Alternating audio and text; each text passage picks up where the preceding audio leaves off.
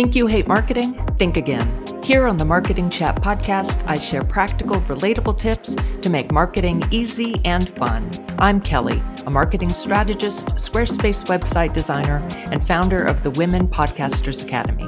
I'll be breaking down big ideas into actionable steps so you can get moving with your marketing with way less stress and way more fun. Today's episode is brought to you by the Women Podcasters Academy. The Academy features a full course and supportive community to help you start and grow your own podcast. You can find more information at women podcasters academy dot com.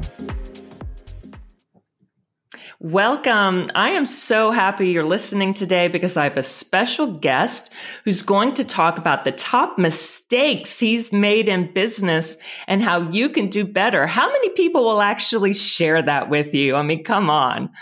So, reformed physicist, financial planner, startup founder, and autodidactic polymath, best described as a Swiss Army knife, Joe Templin has invested the past two and a half plus decades helping others reach their financial potential as a planner, trainer, mentor, and creator.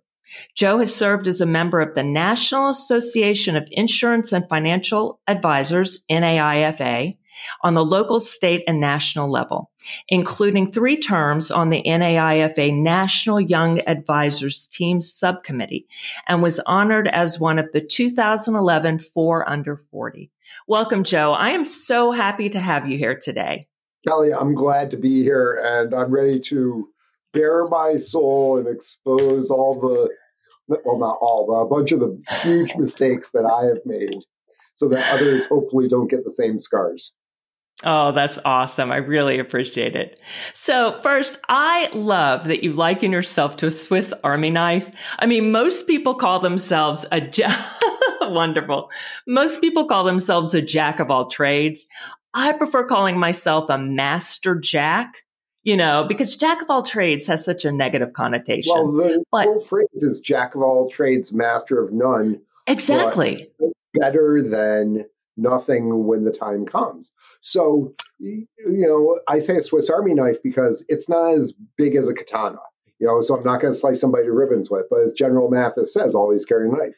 You know, you might need to kill someone, or there might be cheesecake. This fills both things. You know, there might be a bottle of wine that needs to open. I'm not carrying a, a, a bottle opener with me.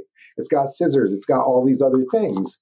And it's sort of like the way that our smartphones are now, because all the devices that we had in the nineteen eighties and nineties, whether it was a recorder, whether it was a stereo, whether it was a calculator, um, a computer to take notes, all these different things we have within our smartphone.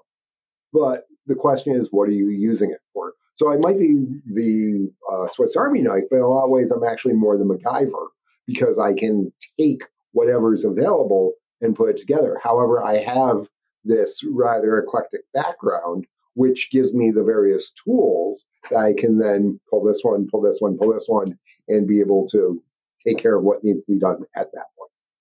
That's awesome. Reminds me of the movie Everything Everywhere All at Once. Have you seen that? Yeah, but I've heard such awesome things about it. It's terrific. So it just, without spoilers, she can go in and and grab skills that she didn't realize she had. I'll just imagine I'll just being able to instantly download like the Matrix, you know, exactly, or all these other things. Well, it, you can't instantly download it like that, but you can build diverse skill sets over time. And one of the most important things is being able to have synthetic creativity among the different components. I mean, if you go into and start a business, you probably are starting as an S M E, a subject matter expert, because you hated working for your boss and you're like, this sucks, this is horrible, I want to be able to control my own destiny, I want to be able to wear pajama bottoms while I'm on Zoom calls or whatever. And so you do this, but then you need to learn all the other components. You need to learn accounting. You need to understand H R. You need to learn marketing, which is one of the biggest components of it. So it's not just showing up and doing what you do. It's everything else around that until you build out uh, not necessarily the skill set, but the relationships, whether it's an outsourced C F O or hiring a digital marketing agency to do components for you, because those are critical components to drive a business forward. But it is nigh on impossible for us to be able to do all those things and be world-class in terms of what we're doing and also have some form of life. Absolutely. Great point. So what made you decide to want to start mentoring and coaching people to reach their financial potential? It's something that's been in my blood forever. So my dad was former Army and uh, ended up building a consulting firm. He just retired after fifty plus years of consulting. So I saw the independence that my dad had. And yeah, there were long hours, but he got to do things that other people didn't get to do. And he had control over his own destiny. And my mom, the nun, you know, that's always, you know, the joke. Yes, my mom was a nun. And uh, there's six kids in my family, so we're obviously Irish Catholic. Uh, but my mom, the nun, uh, was a college instructor. So she uh, taught us to have this uh, focus on learning. As she always said, never let school interfere with your education, the old Mark Twain quote. So she instilled deep curiosity in us, and I'm number two out of the six. And so when my younger brothers and sisters were starting to play t-ball, my parents were the coaches. And so being, you know, the older brother, I get drawn in. I'm, you know, first base coach, third base coach. I'm starting to teach the kids how to, like, you know, hold their glove and stuff like that. So my coaching exposure began early, early on. And coaching and teaching are really about helping people discover their potential. And so whether it was as a financial advisor or as a speaker or going on in as a consultant for an organization or a writer, that is all part of an overall theme of helping to unlock excellence. Mm, that's great. And how did you get started in this business? So getting started as a financial advisor, uh, I sort of fell into it like a lot of people. So I was, I am the former gifted kid. You know, I started college at thirteen because my parents said twelve was too young. Uh, I designed an atomic bomb down in my basement, you know, after reading Mushroom Story of the A-Bomb Kid. You know, um, I actually was working for the government, uh, building high energy uh, systems, because my mom did give me a chemistry set, by the way. She said, I didn't nice. have a chemistry set until I passed chem- high school chemistry. So I did and got ninety-nine on the Regents. Then she's like, you need to take A P chem. So I took A P chem, got five on it. I'm like, where's my chemistry set? And she's like, you're too dangerous now. So, of course, I go build high energy weapons for the government instead, because that's what you do if you're not allowed to have low energy stuff. So, see, let your kids have the chemistry set. But I was working for the government, and we had a family tragedy. My godfather and namesake was a brilliant engineer, died unexpectedly. Mm-hmm. And there was no uh, financial planning done. The will was twenty plus years old. The attorney was not exactly the most ethical person. There was all this infighting among my, the seven siblings. And the farm where I learned to hunt and fish, where I developed my work ethic as a child, um, was sold. Mm-hmm. And so I shifted gears while I was in graduate school, started working on my master's in finance, and called up one of the local uh, insurance companies and said, I'm coming to work for you. And I started wow. a college internship program. Um, I was running the college internship program within six months while still being a college intern, technically. Graduated, went full-time, and went full bore into full-on financial advising, and then expanded from there into coaching and developing uh, financial advisors. Then working with entire agencies and companies and training, uh, changing up their training and things like that. My background in martial arts um, led me into performance psychology, mm-hmm. but my background in finance led me into behavioral economics. And mm-hmm. so all those different uh, threads have basically unified in terms of building the tapestry that allows me to do what I do to this day, which is, as I said, using whatever tools are available and resources people bring to the table, you know, their personal ability, whatever else they have, we can turn around and unlock something excellent for them. That's great. So see, that's where being a Swiss Army knife really serves your clients as yeah, opposed I mean, to just being expert in only the one thing? Oh, yeah. My, so I had a, I was talking with somebody a couple of weeks ago, and he's like, Joe, you're not like a financial advisor or any of this. You're like a guru. You just run my life. And another one's like, you know, yeah, you give us guidance, but you know, the finance is the smallest component of it. You're helping us with like my addiction recovery. You're helping me with my physical stuff. You know, we talk music and art and, you know, uh, like cooking and health, and like you've helped me drop fifteen pounds, and you know, you pushed me to do these things. So it's finance is one component of our life, mm-hmm. just like our relationships with our significant other or our physical health or our mental health. And so we need to focus on the whole person and mm-hmm. bring out the excellence in multiple areas, because if you've got one area where you've got a significant flaw, I don't want to say a flaw, but if there's, you know, a significant problem, that could actually completely demolish everything else. And yeah. so some of the people are known for taking their strengths and really doubling and tripling down it. That's how you're going to create your exceptionality. But you need to make sure that these other components are at least taken care of, or else it could destroy the whole thing. It's going back to business. I mean, if you have a phenomenally great sales organization that you've built, but there's an H R issue, guess what? You could destroy your entire organization.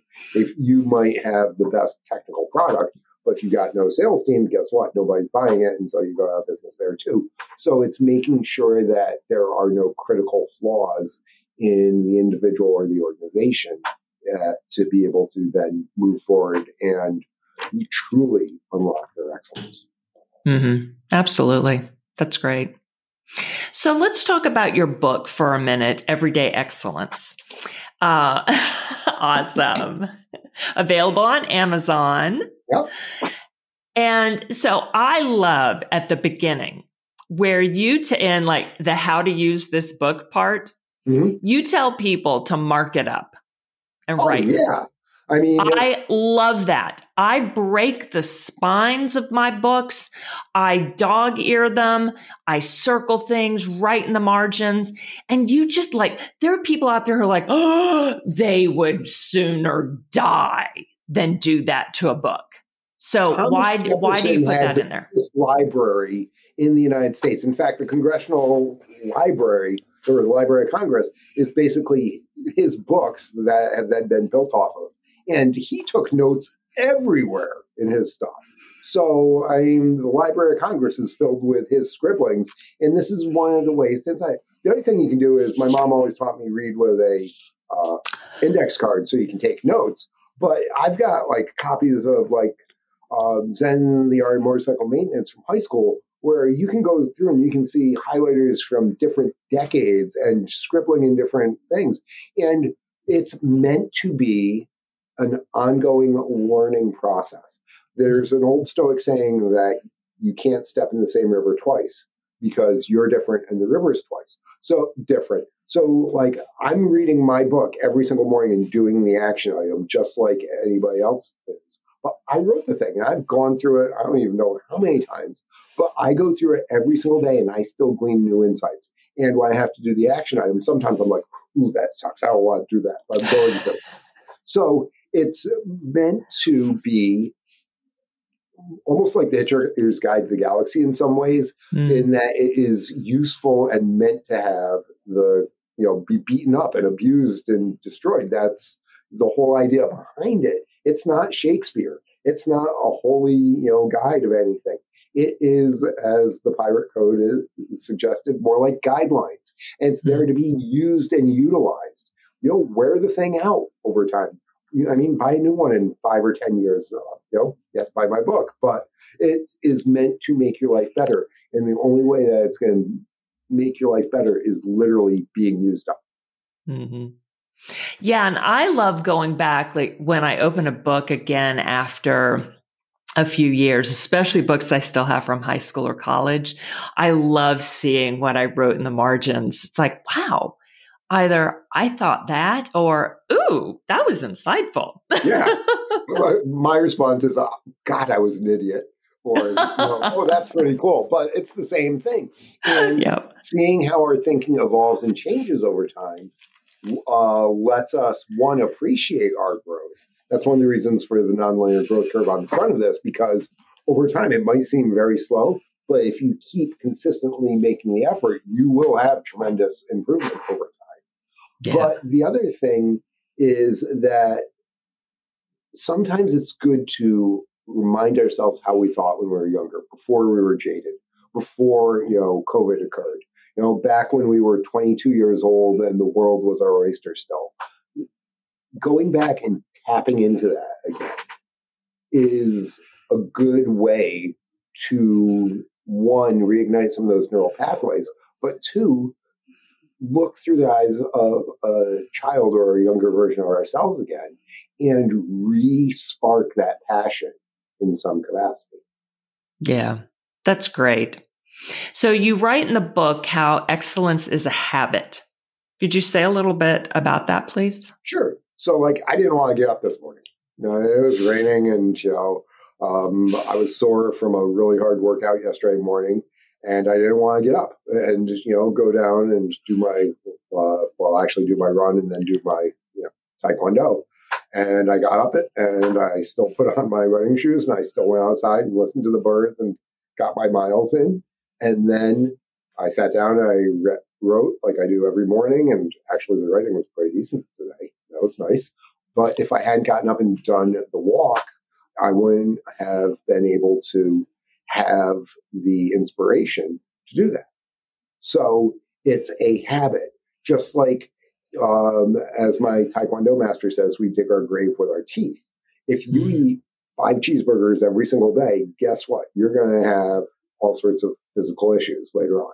You're going to have diabetes, you're going to be overweight, you're going to have all these other things. So it is choosing to be not necessarily perfect, but pretty good consistently. You know, doing the things, whether it's maintaining a, I don't want to say diet, but, you know, a, a decent eating plan and not, you know, having the ten donuts every single day.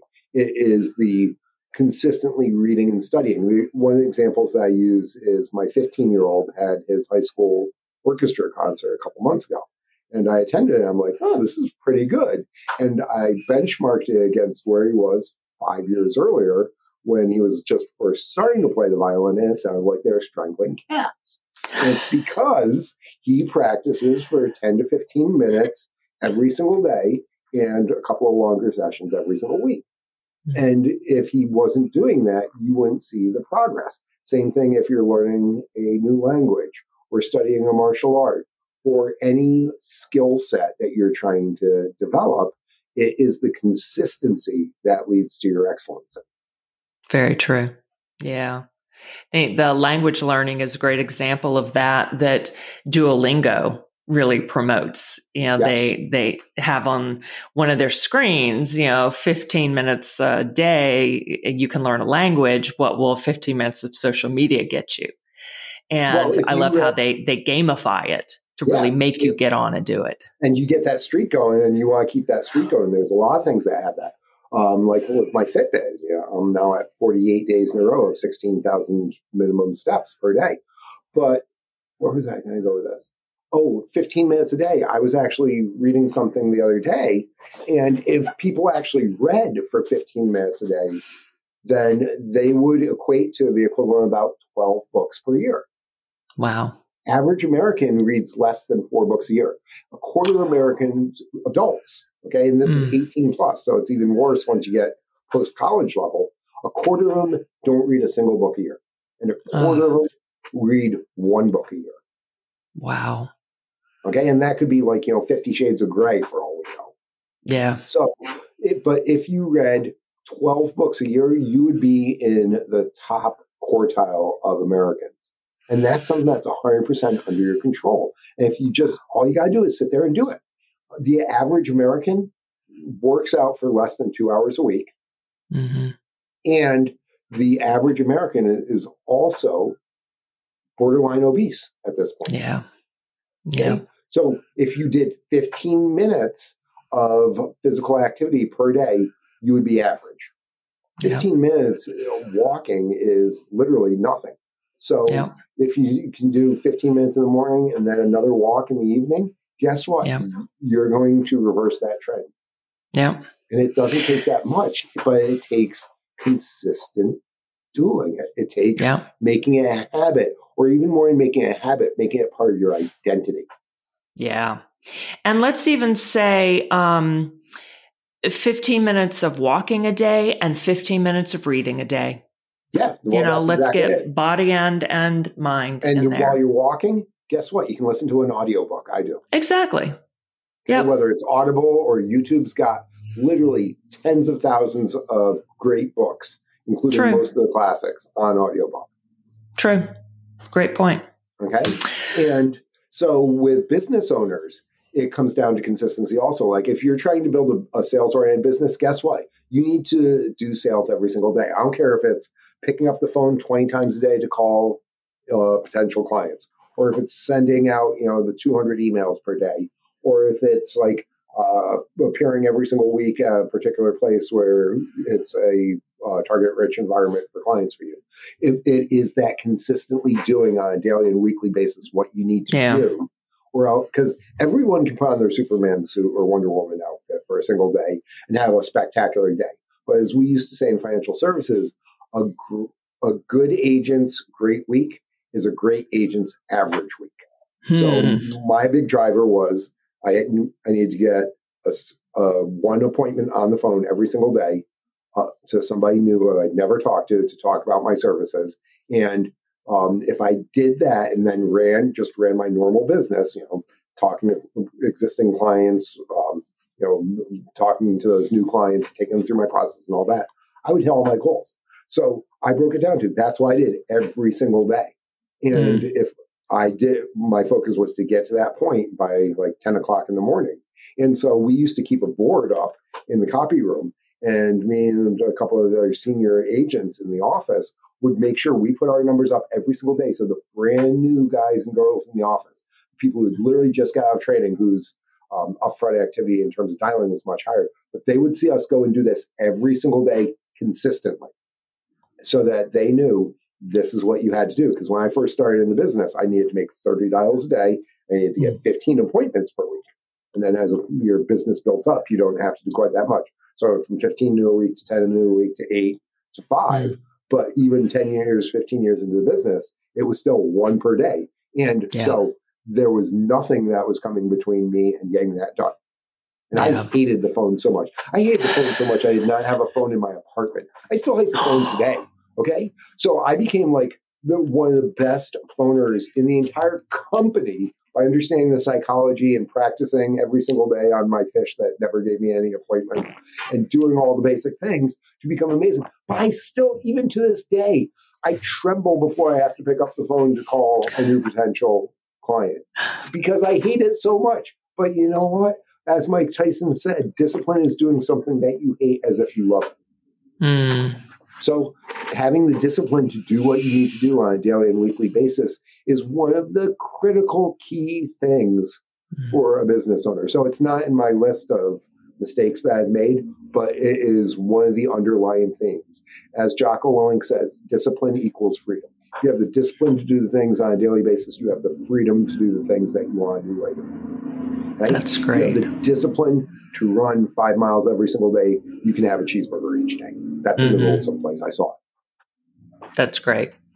And so that's making me think, I've never thought of it this way before, that you can love what you're doing without loving the tools that enable you to do it. Oh, would that make sense? Yeah. yeah. I mean, part of every day is going to suck. What you do yeah. as a business owner is minimize the suck over time by building mm-hmm. processes that automate it or making it so that you can outsource it to somebody else. And so there's always going to be part of every single day that you're going to absolutely hate. That's called life. But yep. if the proportion of your day you're spending on the stuff that generates revenue, the highest value activities, the things that you are uniquely qualified to do, that you enjoy, if you can increase the proportion of your day there to where it's over a majority of your workday, you are going to have an excellent business or career. You're going to have yep. fun. You're going to look forward to going to work. You're not going to get stressed out because you're dealing in eustress, not de-stress. Eustress mm-hmm. is that exciting component that gets you energized. So yeah. on Sunday nights, I always had trouble sleeping, not because I was worried about the next day, but it was like, you know, a kid the day before their birthday or Christmas, like, woohoo, this is awesome. What do I get to unwrap tomorrow? Yeah. And so having that attitude, and yeah, there was still always parts that I'm like, oh, God, I'd rather like poke my eyeballs out. But you either suck it up and do it, or you find a way to outsource it so that it is done. Because if it's not done, you know, if nobody's phoning for new appointments, guess what? In a week, yeah. they got nobody new to see. And, you know, I don't get to hear cool stories and all that sort of stuff. So it needs yeah. to be done. So it's like, um, like my mom liked liver. My older brother likes liver. He's weird like that. I hated it. But you know what? If you didn't eat your liver, you didn't get the dessert. Everybody wants the dessert, but they're not willing to eat the liver. Right. True. And oh, goodness. You're a cool piece of psychology. Yes. So I just made you more creative and more intelligent for the next fifteen to twenty minutes by getting you to laugh. Yes. Oh, yes. And we, and we have now bonded, and you like me even more. And so yes. if I wanted to like suggest that you purchase something from me, you would be about thirty percent more likely to do so, per Chris Voss, the former head of hostage negotiation for the F B I. So, you know, be the goofball that you all are if you're a goofball like me. Differences sell. People don't remember the similarities. It's the differences, but also it's the emotions. It's the connections, whether it's laughter or getting people to cry or stuff like that. It is the emotional bonding that actually gets people to take action. So be totally. yourself, create an experience, be memorable. Even if it's something like, you know, you accidentally spill coffee all over yourself, like I've had happen. Not today, luckily, but you know, I just make it so that it sticks out in their memory, and you're more likely to get more business from them and get introductions to other people. Absolutely. Totally agree. Yeah. All right. Thank you for that. And for the laugh. Yes. Can't have too many laughs. No, I mean, it's one of the best things for your body, actually. Your cortisol levels just dropped. So absolutely. It helps your immune system. It actually helps prevent uh, belly fat gain. And yep. it, you know, all the things that we talk about in terms of intelligence and creativity. Yep, absolutely. Yep, I do as much as I can. Usually making myself laugh. That's a good my attitude. son will, my son will hear me in another room. He doesn't even ask anymore. Oh, my kids come in and make fun of me afterwards. It's awesome. Yep, yep. It's pretty funny. All right. So let's get into top mistakes you've made in business. And uh, let's see what we have time for. Four or five, whatever. We'll we'll just see. So, so. I actually did three, and I'm going to do it completely awesome. Because okay, cool. Go Albert, for it. Dumbledore, Albus Dumbledore says, I'm new. Okay. So, um, so number three, the movie is actually the Godfather series. Okay. Okay. Because we're specifically focusing on Godfather two, which is the best of, but there's two big takeaways there that I have made mistakes with and violated in the past.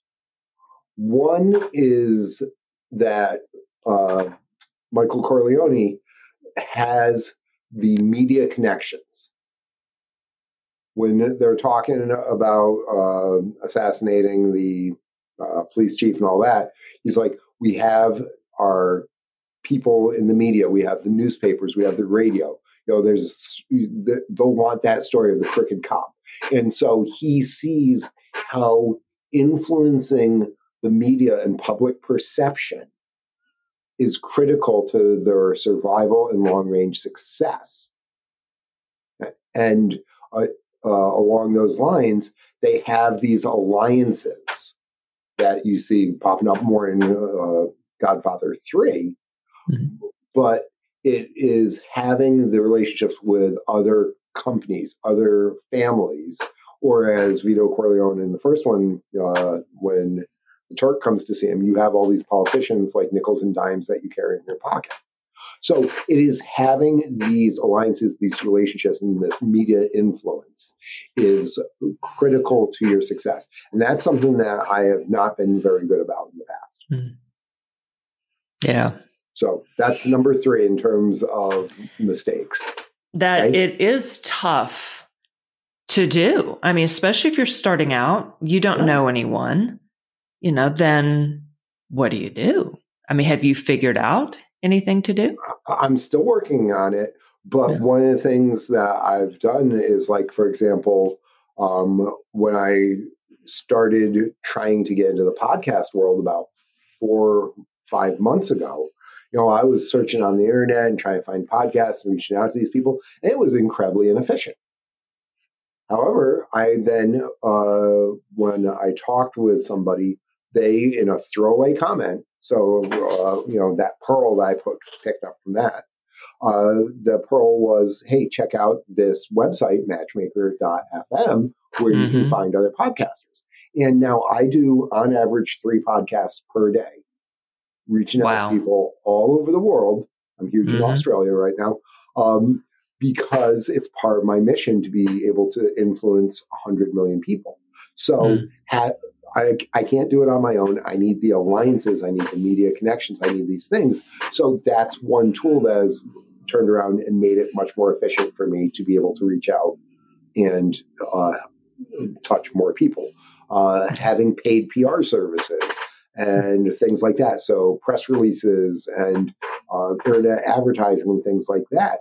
Yes, you have to spend a little bit of money on it, but you can reach the people that you want to be reaching and mm-hmm. further expand it. So, you know, I spent, I think, three dollars per day on Facebook advertising to help build out the group there. But once you reach a critical mass, you can then have it naturally continue to accrue. Yeah, that's great. Yeah, and plug for matchmaker dot f m. Uh, since I put myself on that platform, put my podcast on that platform, I have gotten just right away a, a bunch of guests reaching out, and I haven't had to reach out to anyone yet at all. Guests are looking for podcasts there. And, uh, yeah, it's and I a really good spot to be. I was on one podcast where we were talking about excellence probably three and a half months ago. And it turns out that they also have special needs kids. And so I came back on the podcast three months later, and we were talking about all these different strategies of how to help your autistic kid get through uh, different situations and all this. And so it was a completely so- different sort of discussion. Mm. But that's a podcast that I actually share with in the Autism Society. And mm. I've got a bunch of Cub Scouts who have special needs. And so I shared it with the parents because it's another resource to help them out. Is it yeah. my core focus in any way, shape, or form? No, but it's experiences that then can help other individuals. And so this network that you mm. know we were talking about that yeah. I felt earlier is being tapped into, and you don't know when you somebody's going to ask for a favor. Yeah, but you take care of them so that you can ask down the road, as you know the Godfather talks about early on. If I do this for you, okay. So one of the things, by the way, people should watch all the movies that I talk about and uh, go and try and derive some value from them. I was actually yeah. in a program called the Leadership and Life Institute through NAIFA years ago, where we would meet once a month for an entire day for uh, the sessions. Mm-hmm. But in the interim, you had to read a book, and there was a particular movie that you had to watch each month. Mm-hmm. And so things like October Sky or these other ones that we would be drawing leadership lessons from. Mm. That's great. Yeah. You learn a lot from movies and T V shows. I co-host the Geek Girl Soup podcast, and it's pop culture and movies and T V shows that we're watching. And yeah. Go see Thor: Love and Thunder, by the way. As okay. Haven't Thor seen geek, it yet. But, as a big yeah. Thor geek, I heartily approve of it. Awesome. Yeah. One of my co-hosts saw it opening night and highly approved. All right. Mistake number two. So mistake number two, we're going to go uh, sort of old school here. Conan the Barbarian. Awesome. Oh, my gosh. Okay. So, you know, there's this scene where Arnold Schwarzenegger, Conan, um, has been captured by, by Thulsa Doom and sold into slavery and everything. And he's a young person. He's like, you know, twelve, maybe, scrawny, skinny, all this. And they tie him to the wheel of pain. And you see him pushing it, and then the cutscene is that you see him from the eyes up, and you look at him, and he's Arnold at this point. He's massive, and he's still pushing this wheel years later, okay? And so there's two things that you learn from that. One, it's the grind. It's going to take time. It is the nonlinear growth curve on here. It, it takes time to develop that expertise. You got to keep doing it. I mean, you're not going to be an overnight success until after ten years. So you have to every single day pick up the phone, every single week send out those uh, uh, marketing things. You know, do the follow-ups. You got to keep doing it, and it might not feel like you're making any progress, but you're developing this incredible amount of power over time. And that's the other Very thing. True. What did Conan learn from being on the wheel? He built his strength. He learned fortitude. He learned patience. Okay. And that entire time, he was still thinking about how he was going to ultimately go and kill Thulsa Doom. So he yeah. did not give up on his goal or his mission, but he kept that fire burning through that whole time. This is one of the things that um, is not really discussed in it, but why did you start in your business? Why did you enter this field? Your why is so important because, as Friedrich Nietzsche said, a man with a strong enough why will overcome any how. Simon Sinek talks about it, you know, start with why. One of the other yeah. books that I wrote for training financial advisors, the first chapter is find your why. Because if your why is strong enough, I mean, I in my financial services business, I quit almost every single day for the first couple of years because that's the point where it truly sucks. That's where you start at the curve, where, you know, three quarters of your day is not fun. But when you get to the point where three quarters of your day is fun, you're not giving up. But you can't get there until you go through all the hard stuff up front. And that's doing your time on the wheel of pain. Yeah. That's the very first part in my podcasting course as well. Determine your why. You're absolutely right. You have to know that. And you, you're so right too. We start our business or you start a podcast or whatever it is. And it's not that you necessarily expect, expect overnight success, but you're hoping for it within a few months. Yeah. you know, so I, many people you know do. You know, unicorns coming, bring cupcakes and bags of money. You got to work for it. Okay. Yeah. And it yeah. might take a while. So an example, uh, Ryan Holiday's book, The Obstacle is the Way, has sold over a million copies, but took six years to get there. Wow. Okay. Yeah. So it is a grind, but then it, you develop the reputation around your business and yourself, and people talk about you, and you build this legend and mythology around you, and it becomes attractive, and people come to your business over time. Yeah. So I still get called in on a regular basis. Hi, Joe, you don't know me. I'm a friend of so-and-so's. They said I should come talk to you. Yeah, that's Maybe great. In the early days, we have to go chase, but right. later on, people will come to you because your reputation right. will feed you. Yeah, but it takes time. No one wants to hear that. And same thing with search engine optimization. You do it all right, and it still takes time, like months and months to a year to see real results. And no one wants to hear that. And you got to just but, keep doing it and keep doing exactly. it. Exactly. And so you need to make that commitment of, I'm going to spend six months doing this. And if anything comes out of it in that time, that's bonus. Yep. Very true. Awesome. All right. Number three. Okay. So the top mistake that I made. Or yes, number one. I'm sorry. Number, number one. one. This is, you know, the big one. And yes. this happens to almost all entrepreneurs, especially technical ones. It's field of dreams. Ooh. Okay. Oh, yes. Plan. Okay. Yes. If you build it, they will come. Oh, I feel, I feel no. the bullshit flag on that. Okay. Yes. I mean, I've written books in the past that I've been told were spectacular and nobody bought them. Mm-hmm. We've all seen that band, you know, that's a little, a little dive bar, and they've got incredible songs, but nobody hears them. Okay. I have seen technology that can be earth shattering, but never really gets out of the lab because nobody's talking about it. They're not marketing it properly.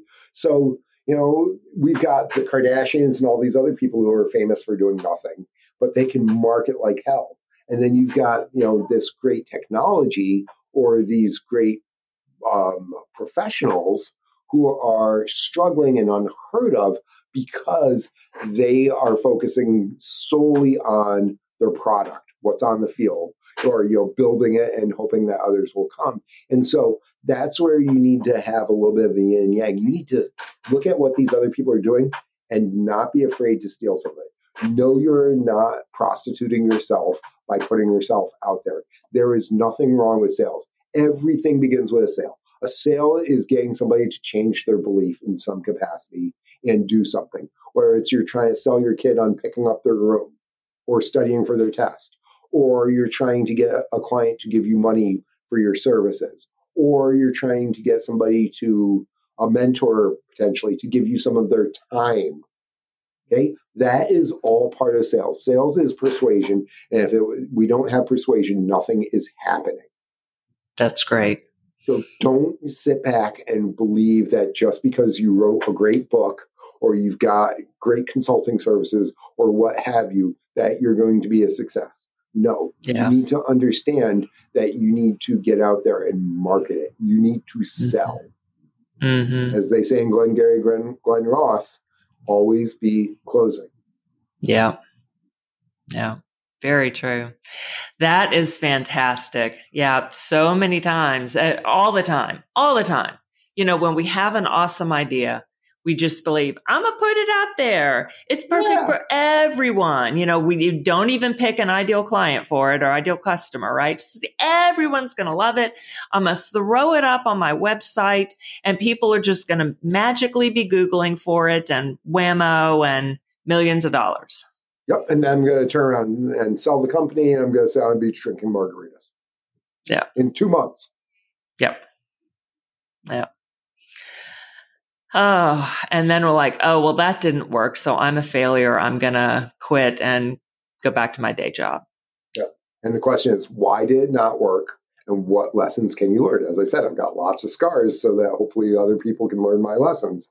And, you know, you create your minimum viable product, your M V P, and you iterate and you iterate and you iterate. Okay, this didn't work quite so great. What did I learn from that? All right, I'll make a slight change here. I'll make a slight change here. And, you know, little kids playing T-ball, that's how they become members of the big leagues, is that, yeah, they've got, you know, maybe Aaron Judge type height and athletic ability, but also how many play appearances have they had? How many iterations? How many ground balls have they fielded? You know, so you got to do the work and you improve and you get better along the way. And so one of the things is that it, the uh, journey of the hero, basically, as Joseph Campbell lays out, Uh, and it doesn't matter if it's Star Wars or Harry Potter or, you know, whichever version you want to look at, there's always the older, wiser mentor. Okay? When you're getting into business, your advisors are one of the absolute key determinants of your success. And don't do exactly what they say. And advisors, don't try and turn them into clones of you, because the world's different than when I was building my businesses twenty-five years ago. So when I'm talking with Dane or Kevin or any of these uh, guys that I said on their board, sorry, no females at the moment, uh, but when I'm giving them guidance, I'm asking them questions. I'm giving them insight so that they understand why. And I'm like, what do you think you should do based on the current situation? Remember, you're not going to be a clone of me. I want you to be the best version of you, but be informed. And yeah. so... being able to have those good mentors around you, the good financial advisor, the good uh, tax professional, having the attorney, you know, having somebody who understands sales and marketing and all these different components, that is critical to your success. Because as I talked about at the beginning, you know, we've got all the different components that we need to focus on. We don't all know all those things. And if, yeah. even if you do, sometimes it just makes more sense to have somebody else take it over so that you free up mental bandwidth. But it, having your mentors that you can discuss with lets you step back, because we're in the business. Sometimes we need to work on the business. Mm-hmm. Very true. Wonderful. I tell you, I love all these movie um, analogies. You didn't even know that uh, how much I was into movies, did you? I, I did. So you know what? Or did you go check lucky. out Geek Girl Soup too? Yes, you did. Maybe this... I get a little intel. Maybe. This was fantastic. Thank you so much. So how can people find you if they want to work with you? Well, hopefully they're not like a G P S trackers on my phone or anything like that, where they can. You never know. Of course there are. Uh, but uh, so they, the best way actually is to go to the website, because we're putting up some additional links there uh, so that they can find me on Twitter or join the Facebook group. Those two components are both at E D E with Joe. At E D E for Everyday Excellence with Joe. That's me. Uh, but the website is everyday dash excellence dot com. So every single, like this podcast is going to go on up there. We've got uh, every single day I put up a micro blog, so an espresso of excellence, real quick shot. Uh, the Twitter feed, there's all sorts of stuff like that. It is meant to be an environment for people to find free resources to help themselves develop. Because as I said, I want to reach one hundred million people. The best way to do that is to give away as much as I can to influence people, to help them out in some capacity. And then it becomes attractive over time. Awesome. So everyday dash excellence dot com. I will have that link in the show notes and on my website as well. And is the best p- place to buy your book on Amazon? Um, Amazon is for the ebook, which is the most cost-effective way. But if people want physical copies, if they're going to get multiple copies, uh, actually through my site, because you can get some discounts there, simply because one of the things that we found is that sharing knowledge is one of the best ways to bind a client. Yes. So I was given books early on in my career by uh, people that I'd done some work with. And I still have those books thirty years later. And yeah. so... I've given books to people, and I'll, I get calls every couple of weeks. Hey, I read your book today and had this and all this. So if your uh, listeners want their clients to think about them every single day, don't give them a bottle. Don't send them to a baseball game or something like that. Give them a book. Give them knowledge. Give them something sustaining that will pay dividends for years. That's true. Yeah, great point. Well, thank you so much. I really appreciate your being here and sharing all of this. This has been fantastic. Kelly, thank you. Be excellent and grow today. Awesome. Thank you. I sure will. It's, was it Benjamin Franklin or Thomas Jefferson who said it's a day wasted if you didn't learn something new? I'm not sure. I'm going to go look that up, though. I'll or or that. Am I messing it up completely? I don't remember. I thought it was one of those two dudes. I don't know. We're going to go find out. Yeah, but I love it. And uh, I try to live by it. Anyway, so thank y'all for being here today. You can leave comments on this episode's page on my website, link in the show notes. And I will see you back in a few days on the Marketing Chat podcast. Thanks so much.